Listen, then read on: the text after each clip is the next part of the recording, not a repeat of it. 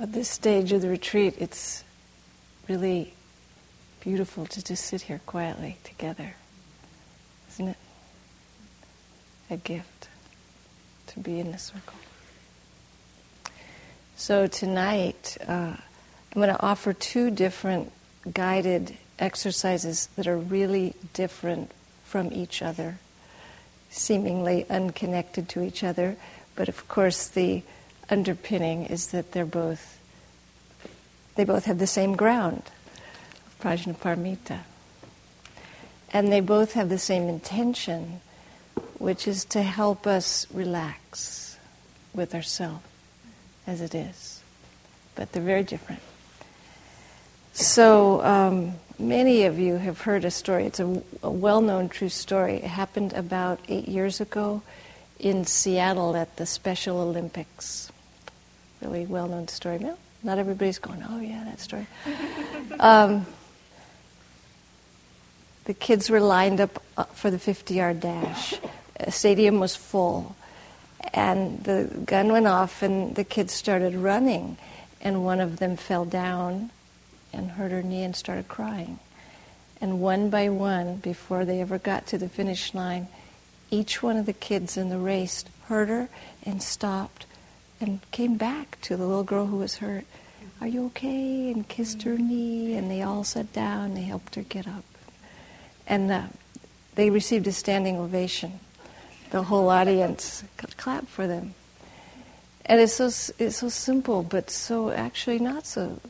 I mean, it's completely simple, but we who think they're slow and we're the ones who have it together can't seem to live like that, can we? So, but when the, all of us ordinary people saw the slow people expressing such basic goodness, there's just compassion, they just gave him a standing ovation because the human heart completely recognizes and loves love and compassion. And that was just basic compassion. Compassion is that capacity of our heart or the capacity that exists to, to feel and to care for the suffering of another or of ourselves. Compassion, the thing the world needs. What the world needs. Some of you aren't old enough to remember that song.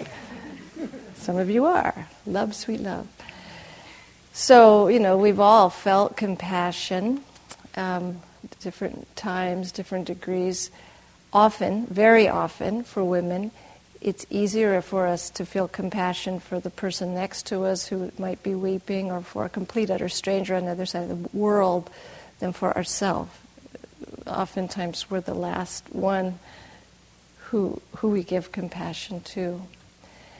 Um, and in, in this group this morning, and in the, certainly in the small groups, we hear about a lot of very beautiful openings that people are having, but we also hear about some enormous sufferings that come. And often it's the same woman who has the big opening and, and then the big suffering. It's, that's the way practice goes. So, um, you know, there's the suffering of that we I mentioned the other night, grasping at prajnaparamita. I think you understand what I'm talking about now. The suffering of seeing all these incredible women Buddhists sitting here going, they're all getting it. Whatever it is, they're getting it, and I'm getting a headache, you know, I'm, I'm just not getting it. And then there's this suffering, what's wrong with me, and I'll never get it, and I don't understand it, and I shouldn't be here, or maybe I should, you know, this a certain kind of suffering that this particular retreat can stir up.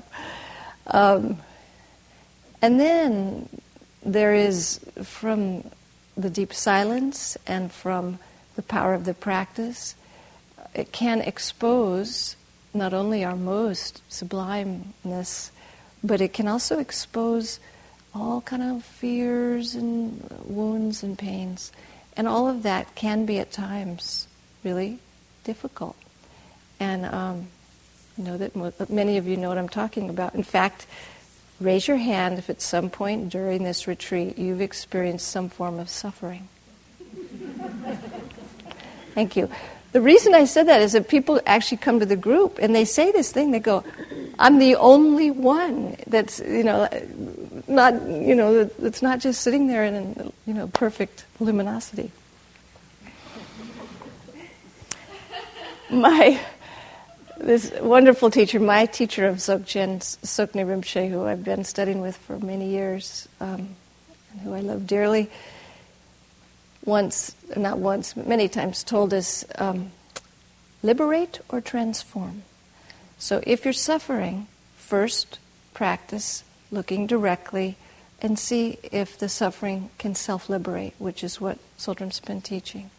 He said, if it doesn't self liberate, then use transformational practice, of which there is this huge variety, skillful means.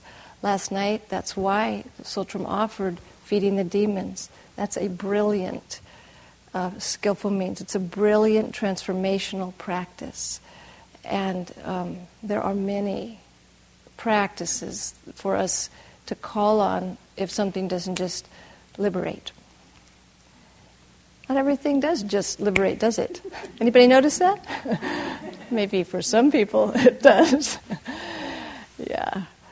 So tonight, um, actually this morning, someone asked, is there any practice that helps us um, feel compassion for ourselves? She said, I felt compassion in the feeding the demon. Is there other practice? And Tsultrim mentioned the Tonglen. And we have in our lineage a beautiful practice of compassion. So I want to just do a little bit of offering that to you as a guided experience now so that you have it in your little basket of skillful means in the event that something doesn't self liberate. So you can, this is if you want an eyes closed, you can always practice with your eyes open, but please. Close. One way or the other? It's one or the other. Open or closed. Whatever you feel most comfortable with.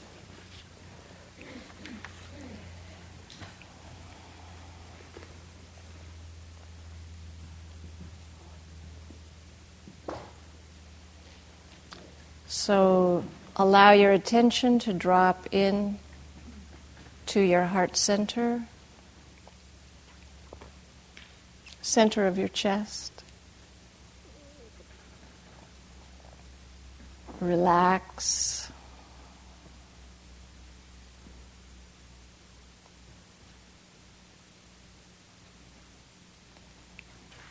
Just take a couple of breaths that you imagine can breathe right in through the skin in your chest and go in and tenderly touch your heart.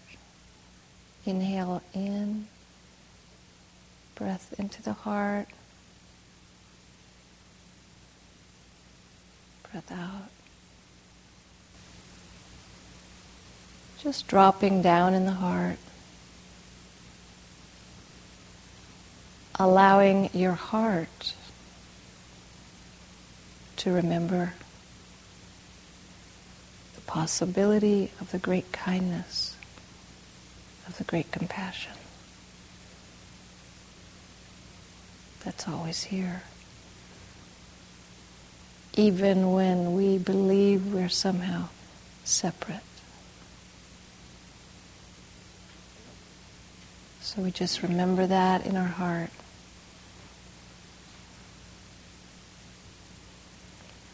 And then allow yourself to recall, maybe present now, or you might be recalling some form of struggle or suffering or judgment that you may be working with or have been working with recently.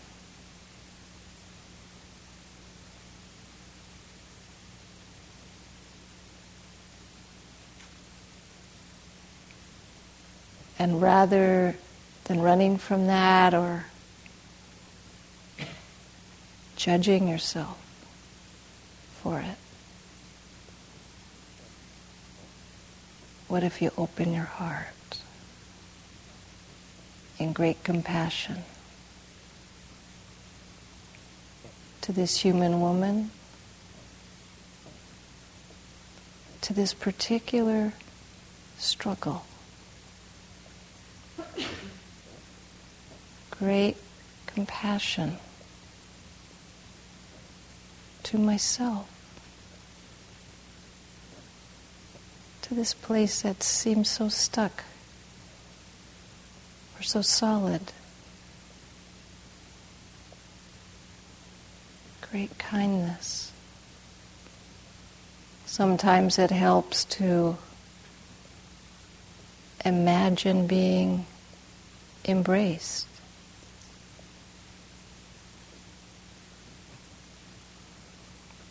Held in the great embrace of the heart of compassion.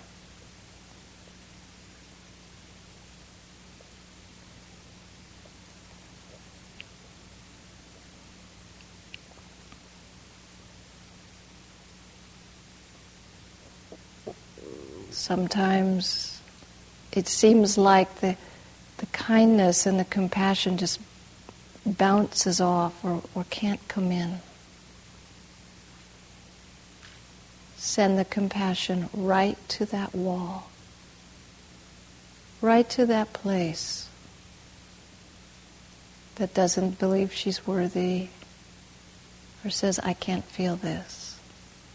Mercy and compassion to any place, anywhere that we feel separate from the vast heart.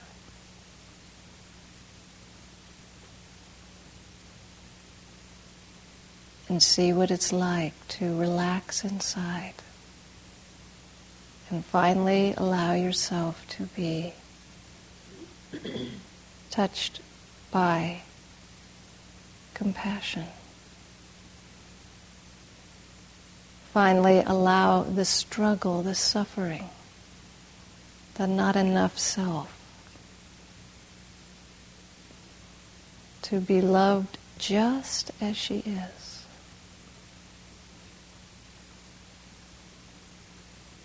This compassion has no agenda, no judgment. It just invites you home.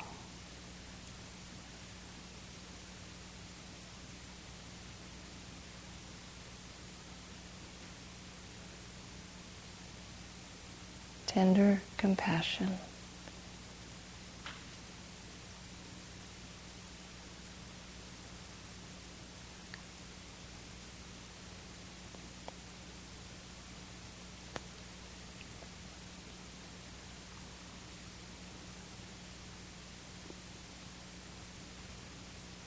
Feel your body relax. Consider actually letting this in.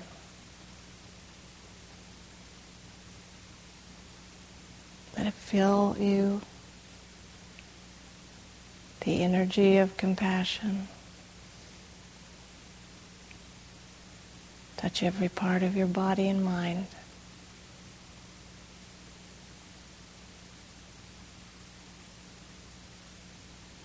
Relax inside of it.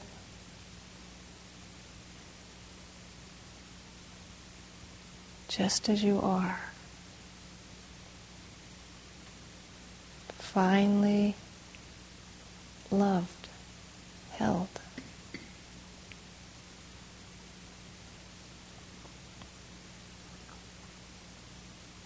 The I don't get it self compassion on that way we treat ourselves.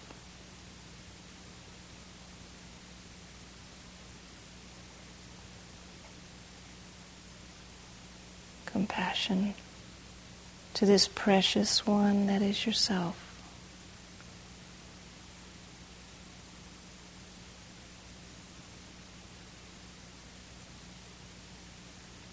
compassion to this humanness, this vulnerable humanness, this imperfect humanness.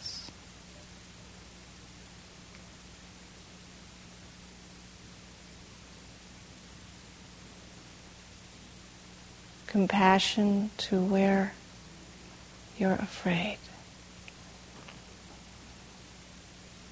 great mercy and compassion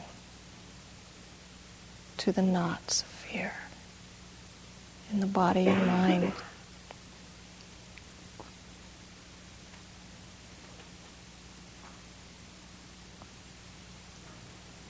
And sometimes compassion softens us, we can relax.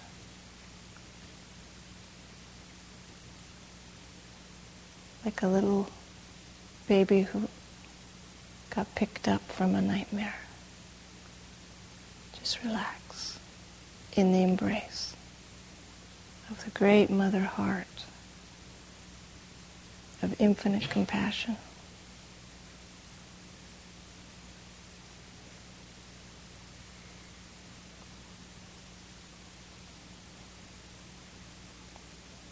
So compassion can relax and melt your body and mind, can fill your whole body, mind, until compassion is filling and glowing out of you, glowing, shining out of you. And you look out on the world, and compassion shines out in all directions. Compassion to any being anywhere that's frightened or suffering.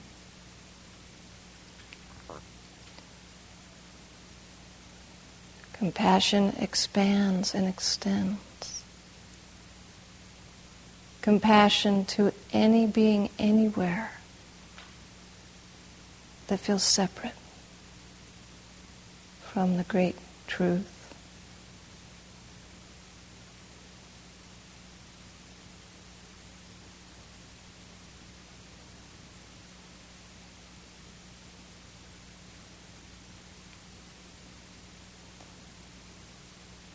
Relaxing your body as compassion expands and extends in all directions. Great compassion to all beings. Notice that the compassion has no boundaries.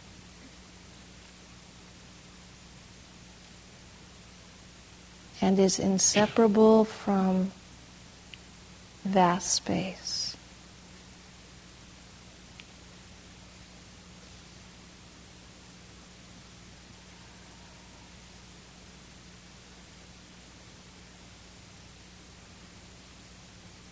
Relaxing in the vast space of infinite compassion.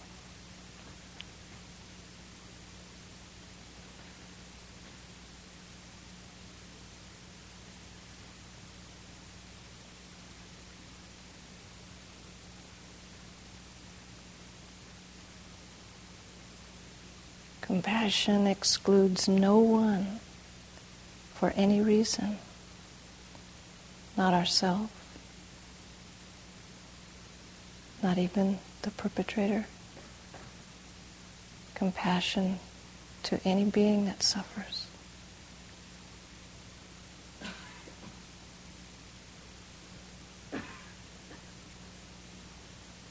Resting in the vast open spaciousness of infinite compassion.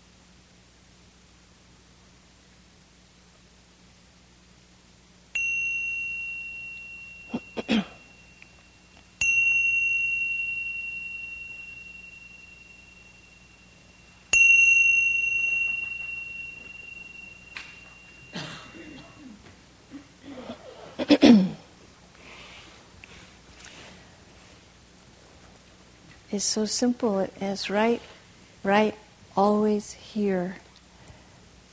Compassion is the realization, expression of Prajnaparamita. Compassion is also a stairway into Prajnaparamita. One of our teachers said, um, he's teaching here at Spirit Rock, he said, many students are baffled by the mystery of emptiness. It's so impossible to figure out. But he said almost every student can understand and experience compassion.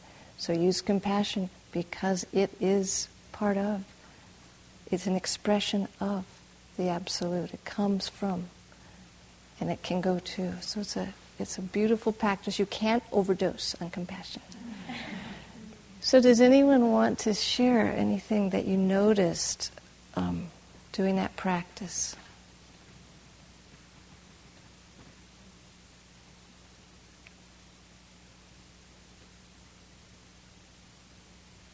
Yes.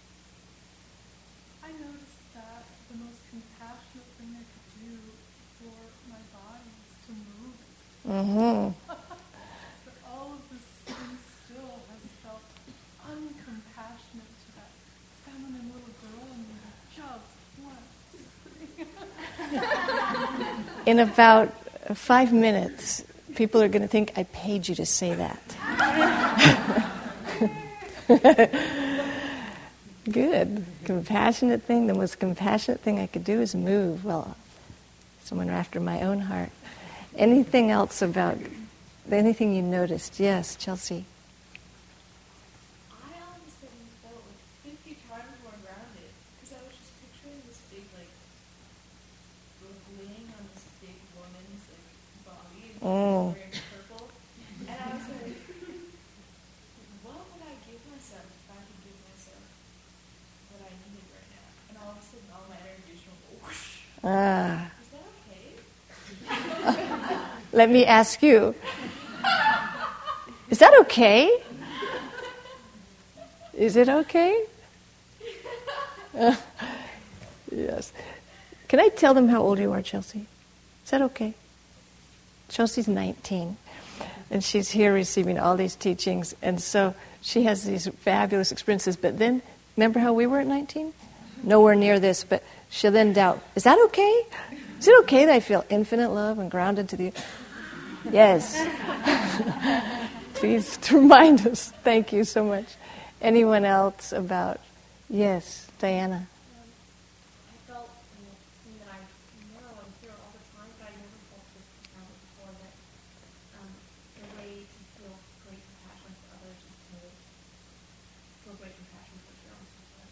There it is. It's so true. Once the Dalai Lama, in the early years that the Dalai Lama and the other lamas were coming, before they got to know the American psyche,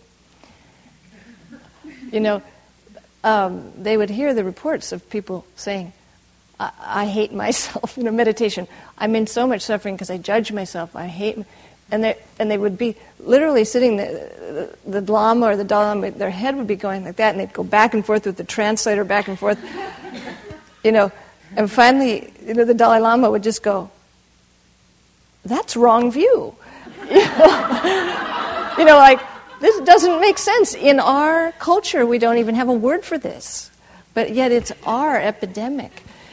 And then he went on to explain the word compassion to the Tibetan mind in the translation. It has no comprehension that that word doesn't include self. It's not even imaginable. It's like ocean not including water or something. So that that we have to. We can feel compassion and send billions of dollars to Katrina or you know to tsunami, but hate ourselves. But for that Tibetan psychology, it was like they had to explain that the word actually includes ourself and that when we do the commitment to awaken for all beings or to have compassion for all beings, the, one of the all beings, moi, you know, it's this one, it, and that any that any aversion in any direction, any contraction, is just the c- conditioning of more even to ourself. But we have a bizarre twist that thinks if I beat myself up, I'm somehow better for this, or I'll get better. And it, it never, ever, of course, turns better. so it doesn't work. We all know it, so we might as well admit it and just try compassion, try love. Did you want to say something? I just have another question. Sure. Um, I have an ongoing issue with compassion, I guess, um, because we talk about it so much, and I really strive for it. And I read once, I think Pema Chodron said that it, it's going to feel some different than what we expect.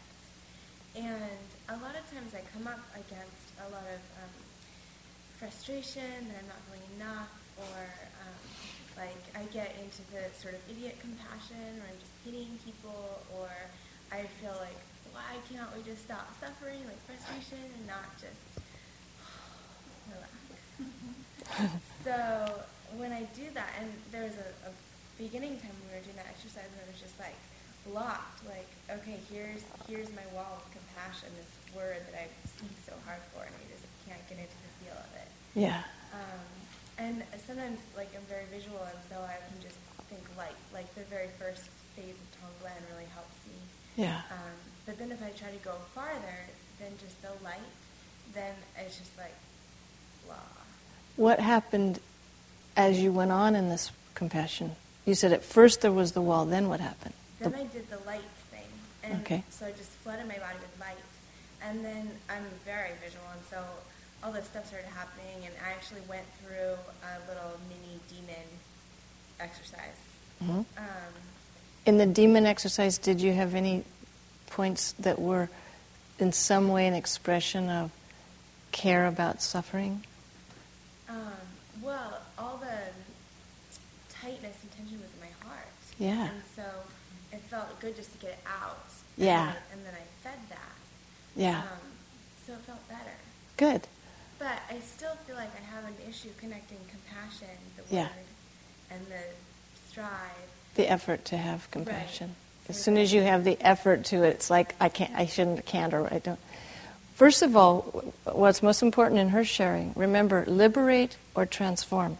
If you have a practice that that transforms, like for her, the feeding the demon is what did it. You use what works. You keep, you don't keep doing a practice that um, strengthens the resistance and the feeling I'm bad and I can't do it.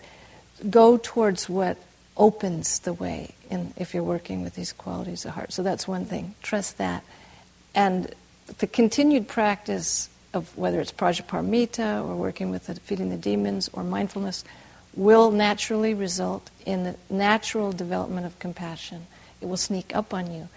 And I can actually tell just by looking at you, there's, you're not lacking in compassion. I know you know that even for the whole world, right? So it's just that thing that you feel really for a total stranger. Some woman, if I said this woman right here is just in so much pain and she just lost someone she loves, and you care for that person.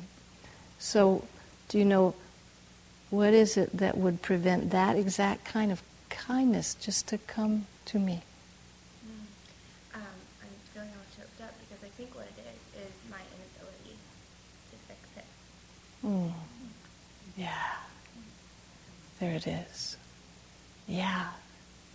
Deep breath. Compassion for that. Com- all of us, compassion for what it is to live in this world with this much suffering that we can't fix. Compassion for that. This, in other words, can I open my heart to that I can't fix, I can't take away her suffering? So, thank you. I just saw your heart open a little. So, remember, I promised you two different exercises that were extremely different. So, we did one of them. The other one is for. What's your name again? Pardon? What's your name again? Jillian. So, I'll start with this reading. A little something to read. So, this is a story, um, true story. This a man uh, went with a group of American musicians, a small group of folk musicians, to Gambia and they, they, they performed um, free concerts. They went on a cargo boat up and down the Gambia River, and they would go to the, a small village, and they would go um, meet the chief and sort of show them the instruments or whatever, you know, to communicate, and then they'd go under a large tree and they'd start playing their, their folk songs like Oh Susanna or whatever, very American stuff. And um, the, first the children would come and because they were curious who are these strange looking people with that funny looking skin and that white skin. And then, because um, they were way out there and they haven't seen a lot of these strange looking Western people. And then once the children were all around listening to the music, then the rest of the people, and then finally the elders would come. And by the end, it says that all the people would be singing and laughing and dancing and so appreciating them that they came such a long, long way to play them their music from another country. So then it says um, on one of these trips, on the boat, they went on this cargo boat, we met a remarkable woman from Sweden who was traveling up the river. Her name was Mary Lindberg. Each year she saved up her money and made a trip to the leper colony at Bansang to bring supplies to the lepers who lived there at the colony. Before long, we'd agreed to do a concert at the leper colony. So when our boat docked at Bansang, we struck up conversations uh, through our interpreter with the colony's residents, and we decided to begin the, co- the concert at once. A large crowd assembled. There was electricity in the air. Soon after we ripped into our first number, I noticed an old man with no hands and no feet, only stumps, dragging himself towards us across the sand. He stood himself up in the center of the circle, looked right at us, and smiled with joy, and then he started to dance. He moved like no other person I've ever seen, as if on stilts, waving his thin arms, turning his fine head toward the light, spinning in circles. Tears streamed down my face to see someone so carefree, so happy. Elliot, our leader and guitar player, was so overcome with emotion that he put down his guitar and ran out to dance with the man. I will never forget the sight of the two of them twirling together. The man with no hands and no feet turned out to be the village chief. After the concert, he invited me to come and have a cigarette with him on the large rock in the field. I don't smoke, but I couldn't turn him down.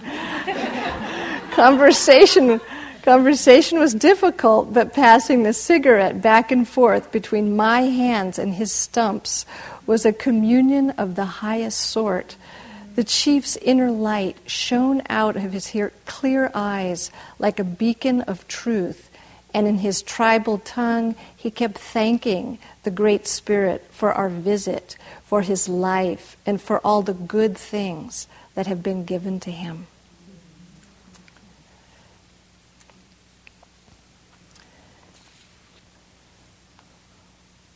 So, um, you might be thinking, now, why is she reading about an African man at a women's retreat about Prajnaparamita? I mean, connect the dots here.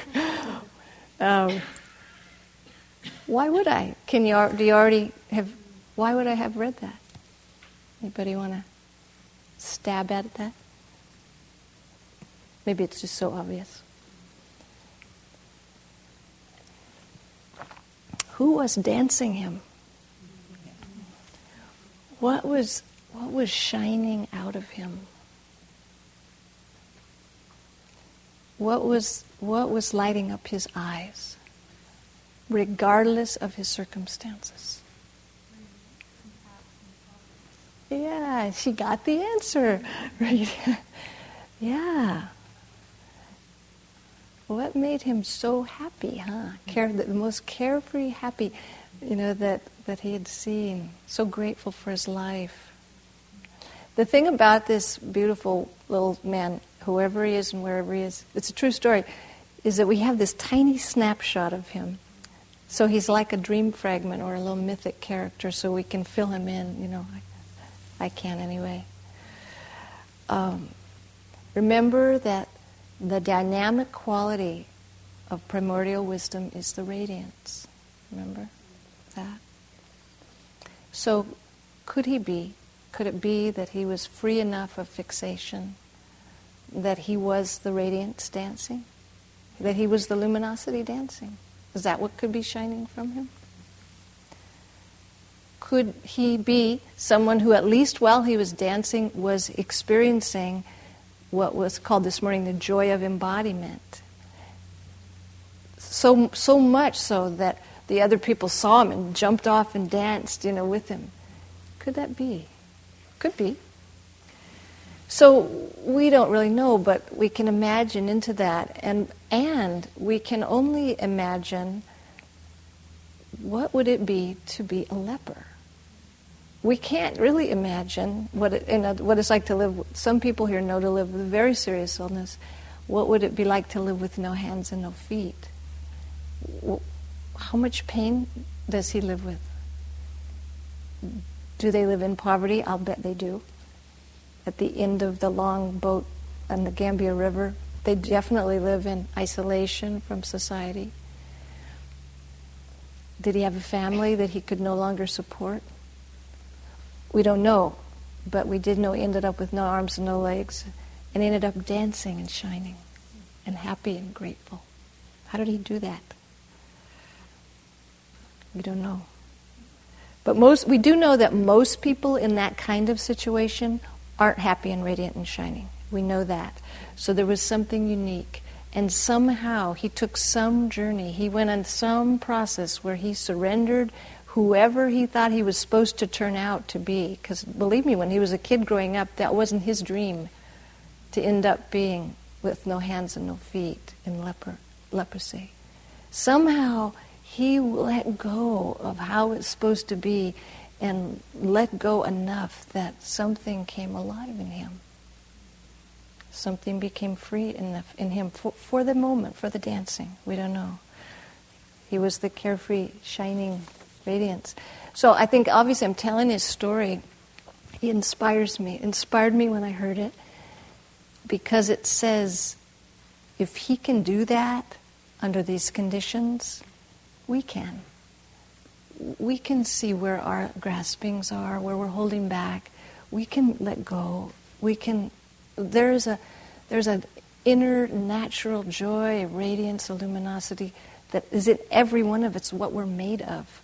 We can let go enough to let that live in us. So that's what he he's inspiring in me. So I'd like you just we're going to do another little exercise, and then we're going to move a little. So um, please close your eyes for just a moment.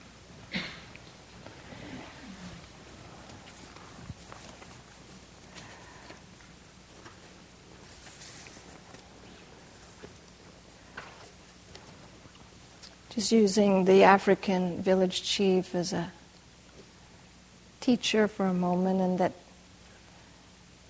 he must have let go of various ideas, identities, images. so think for a moment of um, some body image that you often hold. You, you, could you could start with that famous phrase "I am," and then see if what comes like "I am," too big, too small. I am best. I am prettier. I am uglier. Whatever, a body image, just a concept, a belief. Don't believe it, just notice it. Okay? Let's put that over to the side. Now think of a role that you identify with, like I am a student or teacher, partner. Just some role that you identify with. Seems so very real.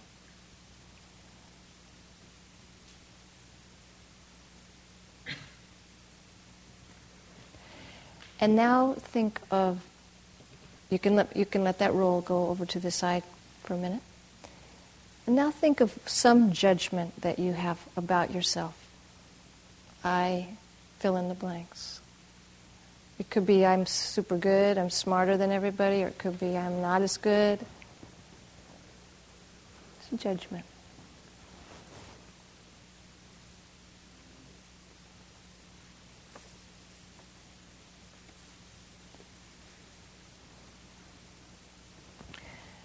Okay, so you can open your eyes, and we're going to do some really simple yogini play for a minute, movement. And if there's some people who have uh, injury or something, if there's something like that, you can do this sitting down as well. But if, if you're not injured, go ahead and stand up and step away from um, this, you know, move to where you have a little space. You can close your eyes and turn off the lights here. Ooh, got really dark. Let your eyes close and start by just taking a few slow, deep breaths. Some stretches.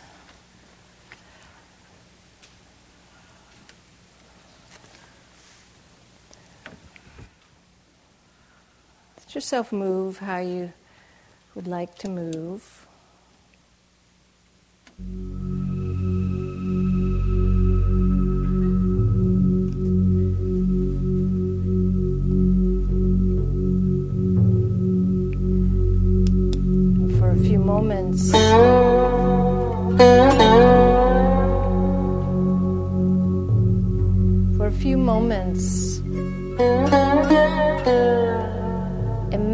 Imagine that, the, that there's many layers of covering on you, like layers of clothes or armor.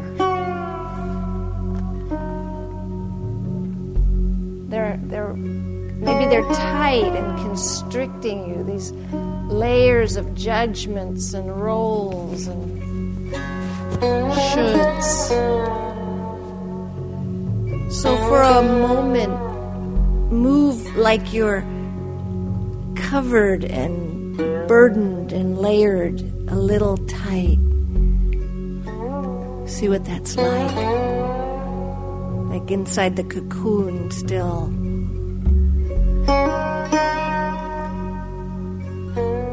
Connect with that a little bit.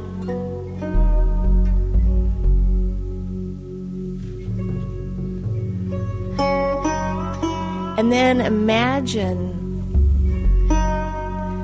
that one of these layers that's sort of tight or heavy or constricting is this is a layer like a heavy coat or heavy layer of peanut butter or something that is an idea of your body image. And breathing moving and stretching, imagine that you can squirm out, that you can just take that off like, like a layer of old clothes, just for the time being. That you just move out of that idea, that you let it go.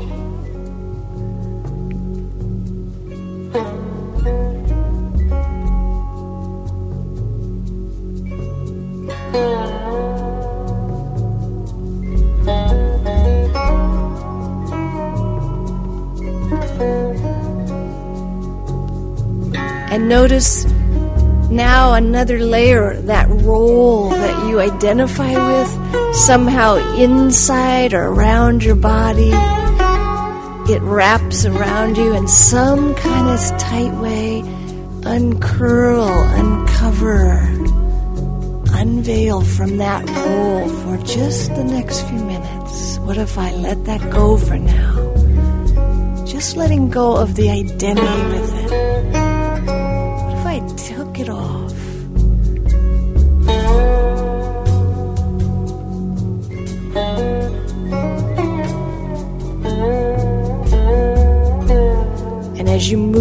move and as you stretch and as you uncurl and unwind,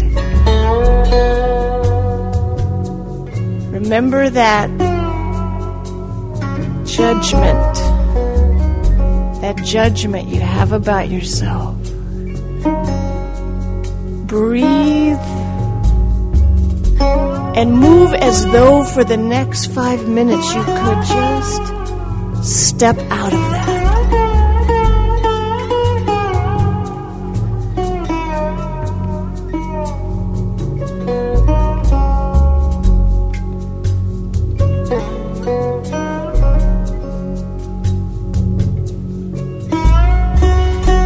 Just keep moving. If you want to move in bigger motions, you can let your eyes open, although not nobody's looking at you. Keep moving out of any place that says, I can't. So, what if inside there was a radiant aliveness been in a straitjacket and just got out? What if this radiance just started moving as she wishes? She may be still, she may be flowing, she may be moving in any way. Just relax. Move in ways you've never ever moved before. Completely let go of your head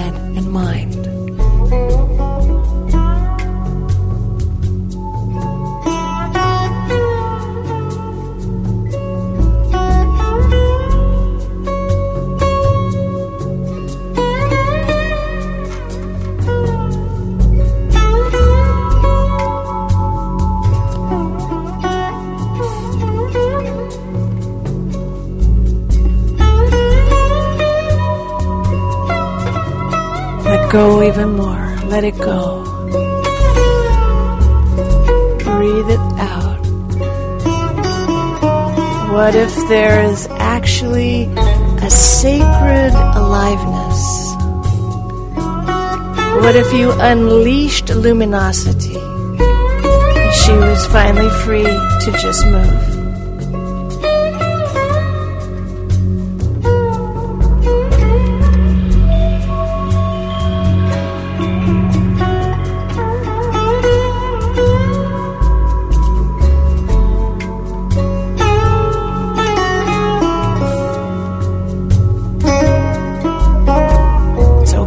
To feel quiet and it's okay to feel complete delight.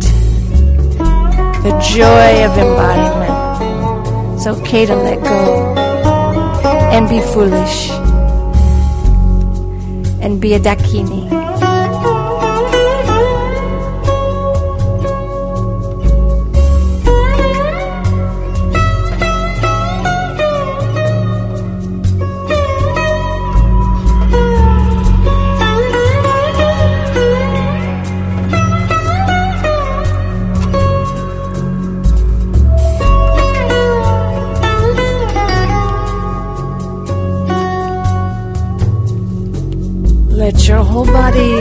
Loosen, relax.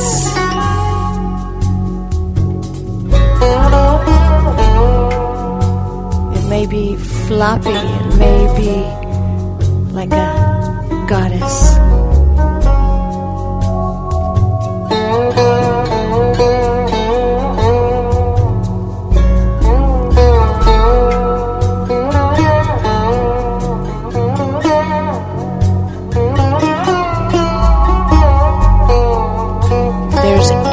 place in your body that's still hiding, how can you move to set her free? Radiance emanating through every part, luminosity dancing.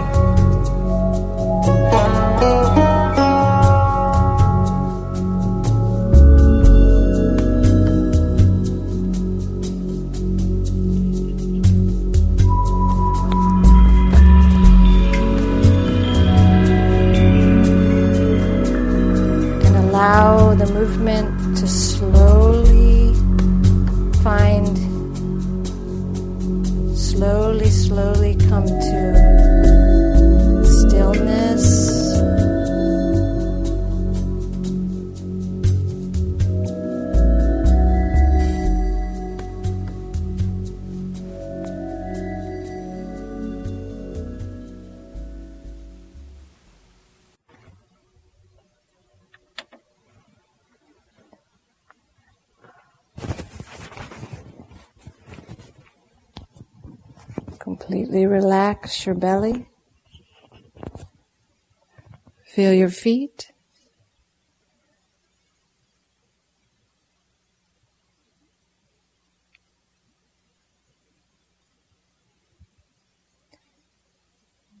And just rest in open space.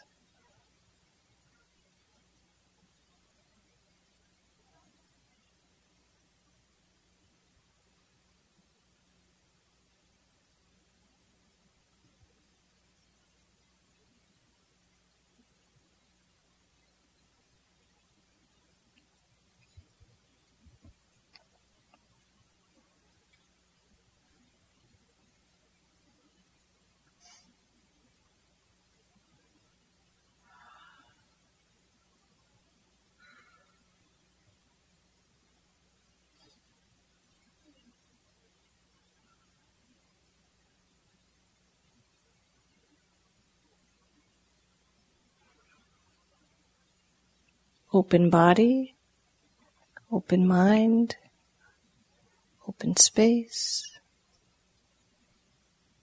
Emaho. Isn't it marvelous? Okay, thank you.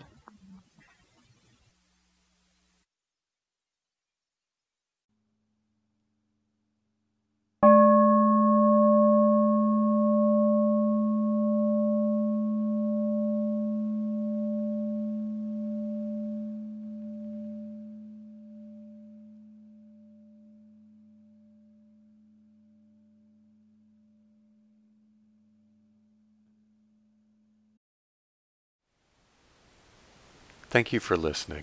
To learn how you can support the teachers and Dharma Seed, please visit dharmaseed.org slash donate.